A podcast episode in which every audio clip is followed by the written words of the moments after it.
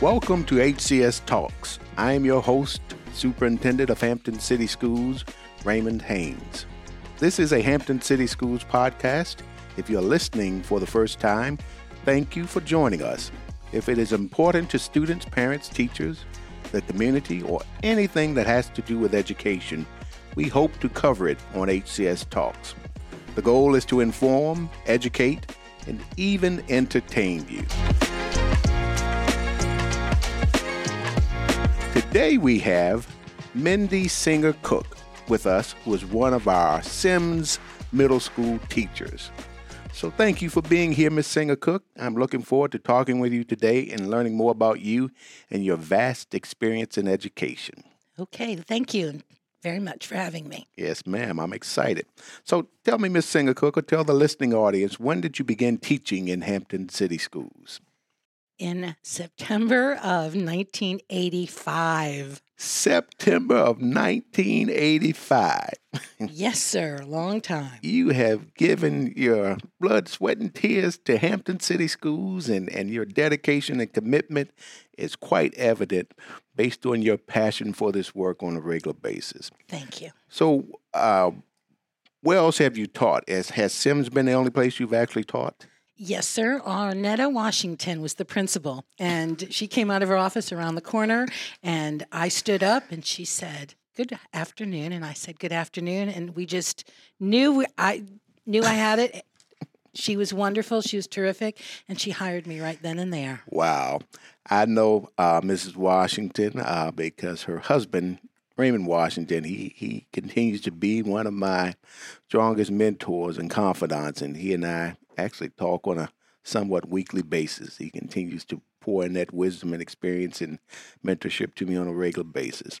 Please give him my best regards. I loved both of them very much. I certainly will. So tell me, Miss Singer Cook, what have you taught? Um, when I first started teaching, I was teaching math and science and reading. I have a reading specialist degree, which I've had from the very beginning, but I taught, and it was in an alternative program that we had back long time ago in Hampton City Schools. And Dr. Woods, Donna Woods, was over that and turned out to be one of my principals. But I started teaching that, and then a few years later, I just did reading full time. So I'm the reading specialist. Outstanding. Dr. Woods, another great mentor of mine, and um, I continue to benefit from her wisdom and experience as well. So you've worked with some some some great leaders over your time. I have worked with many many wonderful administrators. Yes, ma'am. So you actually taught in the alternative ed setting. Yes, sir, I did. What grades? Sixth and seventh. Sixth and seventh. Was it here or at an alternative site? No, it was here at Syms. It was the first year. Actually, it was seventh and eighth grade, my first two years well, we were transitioning and putting, then sixth grade came up, and then I moved to sixth grade when sixth grade moved up. Otherwise, when I my first few years here at Syms was just seventh and eighth graders. So, how was that experience of working in the alt ed setting? Those are my favorite group of students to teach and to work with and to learn from because they're as anxious and as motivated or as reluctant as I am. So, building relationships is huge and those students i love them and they apparently respect and love me back. Oh absolutely. I i started my career in alternative education as well and working with that group of young people i think is is pretty special because we're making certain we continue to instill that sense of hope and uh, belief that they can do and accomplish great things and just making that connection with them and building that rapport and relationships i think is pretty powerful and impactful too it is because now I'm teaching their children as well. Wow. I get invited to their graduations, their um, weddings, their baby showers. And so I think that's something I take very much and I'm very proud of that I have these relationships that I build with these students, and it just doesn't stop. It just keeps going. And they email me and they text me, and I catch up with them if I see them. They come up to me and say, Do you remember me, Mrs. Singer Cook? and I'm like, Oh my, okay. see, and that impact that you're making is, is, is lifelong, and they're coming back and inviting you to weddings or graduations that shows that you connected with them and they know that you actually care about them. And they remember that for many many years. And I often say when I'm speaking to groups of people I remember every teacher I had K through 12 good bad or indifferent. And I recognize most importantly those ones who made the biggest impact on me. And uh, many instances I'm still in contact with most of them to this day. So I can certainly relate. And it is certainly uh, certainly something you should be proud of and knowing that you've made a difference in the lives of, of, many, many young people to the point where they're reaching back out to you and sort of asking Do you, remember me or inviting you to special events. And mm-hmm. it's like that part, being part of that family. And I think that's the, the, the word family yes. and community. Yes. And making and building those relationships. Yes, ma'am. So, why did you become a teacher? I love learning, I love reading, and I like to share. I'm a talker. So everyone always asks me, "Are you are you a teacher?" I'm like, "Yes." because I ask a lot of questions and I just try to relate to people and find out what they're about and what they like and build on that. Mm-hmm. And yet, being inquisitive, I'm sure you embed instill a lot of that in your in your students as well, making certain they ask questions and find out the why behind things. Absolutely, and that's one of our big strategies we're working on this year: is the questioning, the QAR questioning, and being able to answer them and, and those strategies to not only help them, not just in reading, because if you can't read and understand, the, reading is the key. Life skills. Life skills, mm-hmm. absolutely. Mm-hmm. Uh, so that brings me to this. I know you're currently teaching the reading and writing exploration class. Yes. Tell us about that class. It's a class that focuses on those children who have the abilities but haven't put forth on paper the evidence that of how smart they are. And they're hand chosen and picked because they're smart and just getting them over that hump and letting them know because talking to them they've got it. They just have to learn the skills and strategies and tricks of getting it from their head all the way down their arms off their fingers onto paper or a keyboard yes to ma'am. prove it. So do they stay in that class the entire year or is it they reach some level of mastery and come out or how does that work it's a year long class, but we reevaluate all the students and all their data at the end of the first semester in January. And if they've proven steady growth, then they have the opportunity to come out and go into an electives, another electives. Nice, nice. Yes. So I, am sure that you experience a lot of success with that and, and working through and watching how they may have started off with you, sort of like a pre-assessment and then mid mid assessment and then determining how well they have progressed over time. So, talk a little bit about that. We look at a lot of their data mm. and we are using that information to find out and their baselines and then we I steady graph them and and record all of their data as we go along using their SOLs, their growths, their CSAs, their SRMs. And as long as we're seeing steady growth, I count that as a success. Yes, yes. I, if I can get them to move up a band, then that's major success. If we go from far below basic levels to basic levels, it's still success. That's growth. Yes, it's yes. absolute growth. So I would imagine, and and working from this aspect of the reading and writing and exploration, that you have constant communication or collaboration with the other English language arts teachers as well. Absolutely, and not just English language arts. I, of course, across all subjects because if you don't read and understand what you're reading, right. then right. even the health teachers, and I share all the SRM scores with them, and if they're having difficulty in their classes, they can also bring their work into my class, and I'll help them through it or understand to how them have them do it. Wow. That's pretty powerful. So young people having that resource, it's not just the English language arts they're struggling with the reading and comprehension aspect in science and social studies, or even like you mentioned, health, health and physical education, they're able to come in and get that additional assistance and u- utilizing those skills to ensure that they are mastering the whole concept of, of comprehending what they read. So, what about the writing piece as well? How does that work? We're working on the writing piece step by step, slowly. And I'm making sure they have mastered those basic skills before they move on. So we, are starting subject verb agreement, we're starting with plurals and possessives and singular nouns. And this year we've added a huge component of word fluency and multisyllabication. Wow. I know. So that's actually been very, very exciting because we're pulling that up from elementary and we're finding it a lot of fun. So that's nice. been exciting. So I guess the other piece with that sounds like you're focusing on, I guess, getting them prepared for the multiple choice portion of a writing test as well as the direct writing. How are you working with both components of that? Having them being able to recognize the differences between speaking and written language and proper. It's been very enlightening because they will speak one way, but it's not proper American English. Right. So when they see it, we we go back and forth, and they're like. Wait a minute, you're right. And so, you know, like verb, subject, verb agreement, and making sure that all works. And watching the light bulb go off is is that's everything. Yes. So I would imagine one of the other cha- other challenges would be, you know, the social media era and the texting that probably plays a part in the speech and also the the written aspect of it as well. Absolutely. So in my classroom, if you walk in, they'll tell you it's proper American English. So they know it's not the texting. That's actually kind of hurt us. So we've really backed up. And like I said, we're taking sure, steady steps. And the acronyms don't always work. And especially when you're writing a formal paper. But we even, I break it down more if they fill out applications or their driver's ed test because that's a big thing they're all, Yes. especially the eighth graders they can't wait to get to high school and take driver's ed Right. and but understanding all those processes in applications now it's not just an interview but that's very important you have to be able to speak proper american english but you have to fill out because not everything's multiple choice either Absolutely. Uh, it sounds like a lot of life skills that you're uh, instilling in them as well, and and a lot of what you're saying speaks to us and how we're backwards mapping the portrait of a Hampton graduate. But these types of skills we know will benefit them as they prepare for college career and life in general upon graduating from one of our four high schools. So, speaks volumes to your laying that foundation here as well.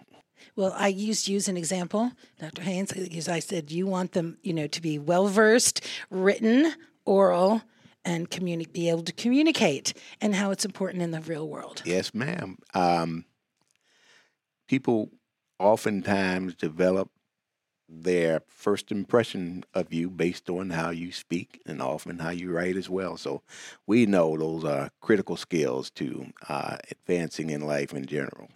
So I know you're also the climate coach here at Syms. And Yes. one of the things that continues to be a priority for me as the superintendent is to continue to support and provide, ensure we're providing a safe and nurturing school environment for everyone. We talk about ensuring that it's safe for students, but we, we see this as critically important for staff as well.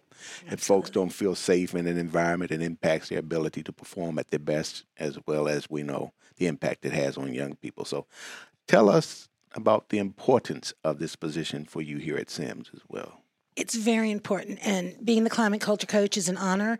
And being a veteran teacher has allowed me to actually go up to a lot of those newbie teachers or career switchers and letting them know that things that are affecting them and that they're starting to stress about stress us out as well me as well. When there's shifts and there's change and it's all going to be okay and we're in this together building a community not just with our students but with our within our staff because a happy teacher a happy educator Yes. happy students happy administration and it makes life happier. You want to come to work and that's the beauty actually i think of education is it's never the same day twice.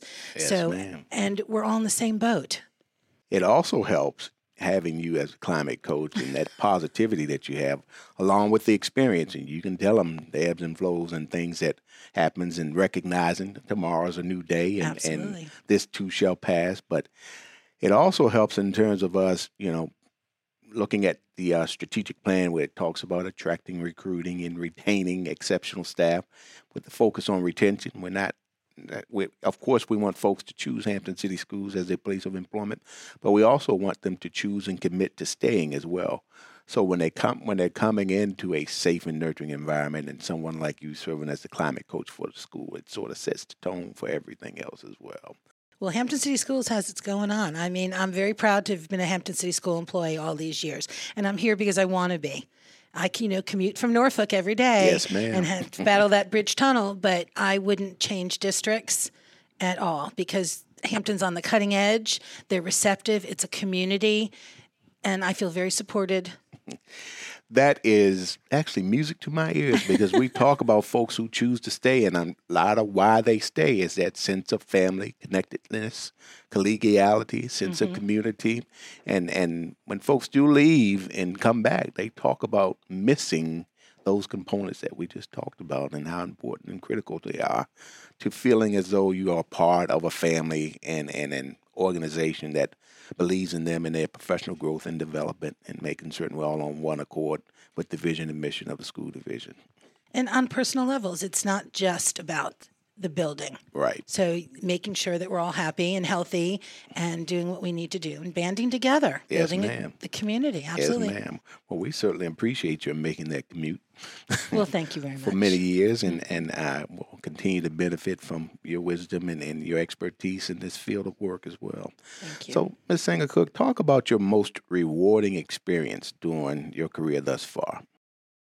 I think it's the the tears and the laughter and then the tears again because we're just crying for happiness and relaxation and relief that it all comes together in the end. We work super hard and sometimes we feel underappreciated and stressed and overwhelmed, but in the end, all these years we've persevered and just having and recognizing the growth of our students and of our staff and all the people.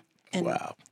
It's it's the truth. Again, I'm here and I'm here at Syms for that particular reason all these years. Well, anytime I come around you, I just feel the positivity. so, you know, if I'm feeling down, if I pass by your class, there's always a nice pick me up. And I know well, you. the young people feel it as well, and, and you connect well with them. Thank you. Any funny stories you can share with the viewing audience? Oh, every day is a funny day. There's always something to laugh at. So, um, there's just been so many, I, I can't even. Can't think of one at this point. One may come back to you before we close out. So, of all the classes that you've taught, what has been your favorite to teach? It's the reading, writing, absolutely. Why because, is that? Because the children feel success. The students, somewhere along the lines, I've made sure that there's been some success somewhere and that they can be super proud of that. And they carry that on and they take that with them. And we know it's the foundation for everything else, like you've already mentioned. So I'm going to pull at your heartstring a little bit. So tell the listening audience, I already know, but tell the listening audience about your son. I believe he is a teacher at, at Kecoughtan High School. Yes, he is. He's my firstborn, my oldest. I'm so super proud. I can't be a more proud mother he graduated. I was very surprised when he decided to go into education, and he is just a natural at it, and he just walks it, and he's now third year, loving it, going on, wants to be more involved. He's in part of the cohort program for administration. He comes home every day and he has his frustrating days and we talk through them, but he smiles and he laughs. And I have so many of my students that have gone from Syms to Kecoughtan to text me and call me and email me and say, oh, We have your son and he's just like you and we love him. And he tells me, even when they have, he also does a lot of the athletics as well. Yes. And the, even though when they're Southside they play Southside, they all the students want him to ride on the bus. So he stays at Kecoughtan. He rides the bus to all these places, Southside or even up in Gloucester and wherever they play, just to be with him and hang out with him on the bus. And nice, um, nice. I know Zachary Cook well. He is, like you mentioned, in our Hampton City Schools Old Dominion University leadership cohort. Yes. Part of our Grow Your Own program and helping us to uh, ensure succession planning is in place. So I know that the future looks pretty bright for him in terms of what his next next journey will be in this field of work. Um, but listening to you and talk about his um, and talking about his rapport and relationships he has built with young people and his passion for education, he, he gets that from his mom. well, thank you, and I think that he didn't. If you're here again and in 38 years, you'll be asking him those same questions because he's going to be a Hampton City School lifelong employee. Wow. I think this is where absolutely his heart is. Yes, ma'am. And I can tell, you know, and he's taken um, quite a few courses with me, and just his passion for this work is is quite evident. So, but again, he, he gets that from his mom. Thank you. so, what advice would you give to a new teacher? Build those relationships within your classroom, within your grade level, within your faculty and staff, your building, all your support people at Hampton City School. Build those relationships, build that community, and use that community. I can't think of a better piece of advice than what you just said, and you said it well. So, before we wrap up, I want to revisit the beginning of our conversation when you shared when you started teaching. For those of you who did not do the math, that means you have 38 38 oh years of experience. Yes, sir. And not only do you have 38 years with Hampton City Schools, you may not know it, but this, but you are presently, I don't know if you know this, you are presently the longest serving Hampton City Schools teacher. Were you aware of that? No, sir, I wasn't. I feel very old. Very, very old. No, I, I, feel that wisdom, and, and, and we have benefited immensely from your commitment and dedication to Hampton. So it's also my understanding that your school recognized all staff members the other week for their years of service. Yes, sir. So today I am honored to present you with your years of service pin. Oh, my goodness. And certainly want to thank you for continuing to choose Hampton City Schools and your dedication to and commitment to our students, staff, and the Hampton community. It has absolutely so, been my pleasure. For the listening audience, I'm actually presenting her with a 35 year pin, although oh she's goodness. been in this work for 38 years. And just two more years from now, we'll be presenting you with a 40 year pin, and you're going to stay with us, right? yes, sir. Yes, sir. Because I still have children going to Old Dominion University. Yes, ma'am. My alma mater, and Yes, ma'am. All my children's alma maters. Yes, ma'am. And that's my daughter, soon to be alma mater. I hope uh, when she comes up out of there. But uh, we certainly are monarchs in our family as well. So I, I do want to thank you for joining me today thank and you, for sharing your teaching experience with our listening audience. I hope that in the next few years I have the opportunity, like I said, to present you with a 40 year pin. Yes, sir. Yes, ma'am. And to our listeners, remember education is the most powerful weapon you can use to change the world. As one community, one transformation, we will ensure academic excellence for every child, every day, whatever it takes. Looking forward to next week.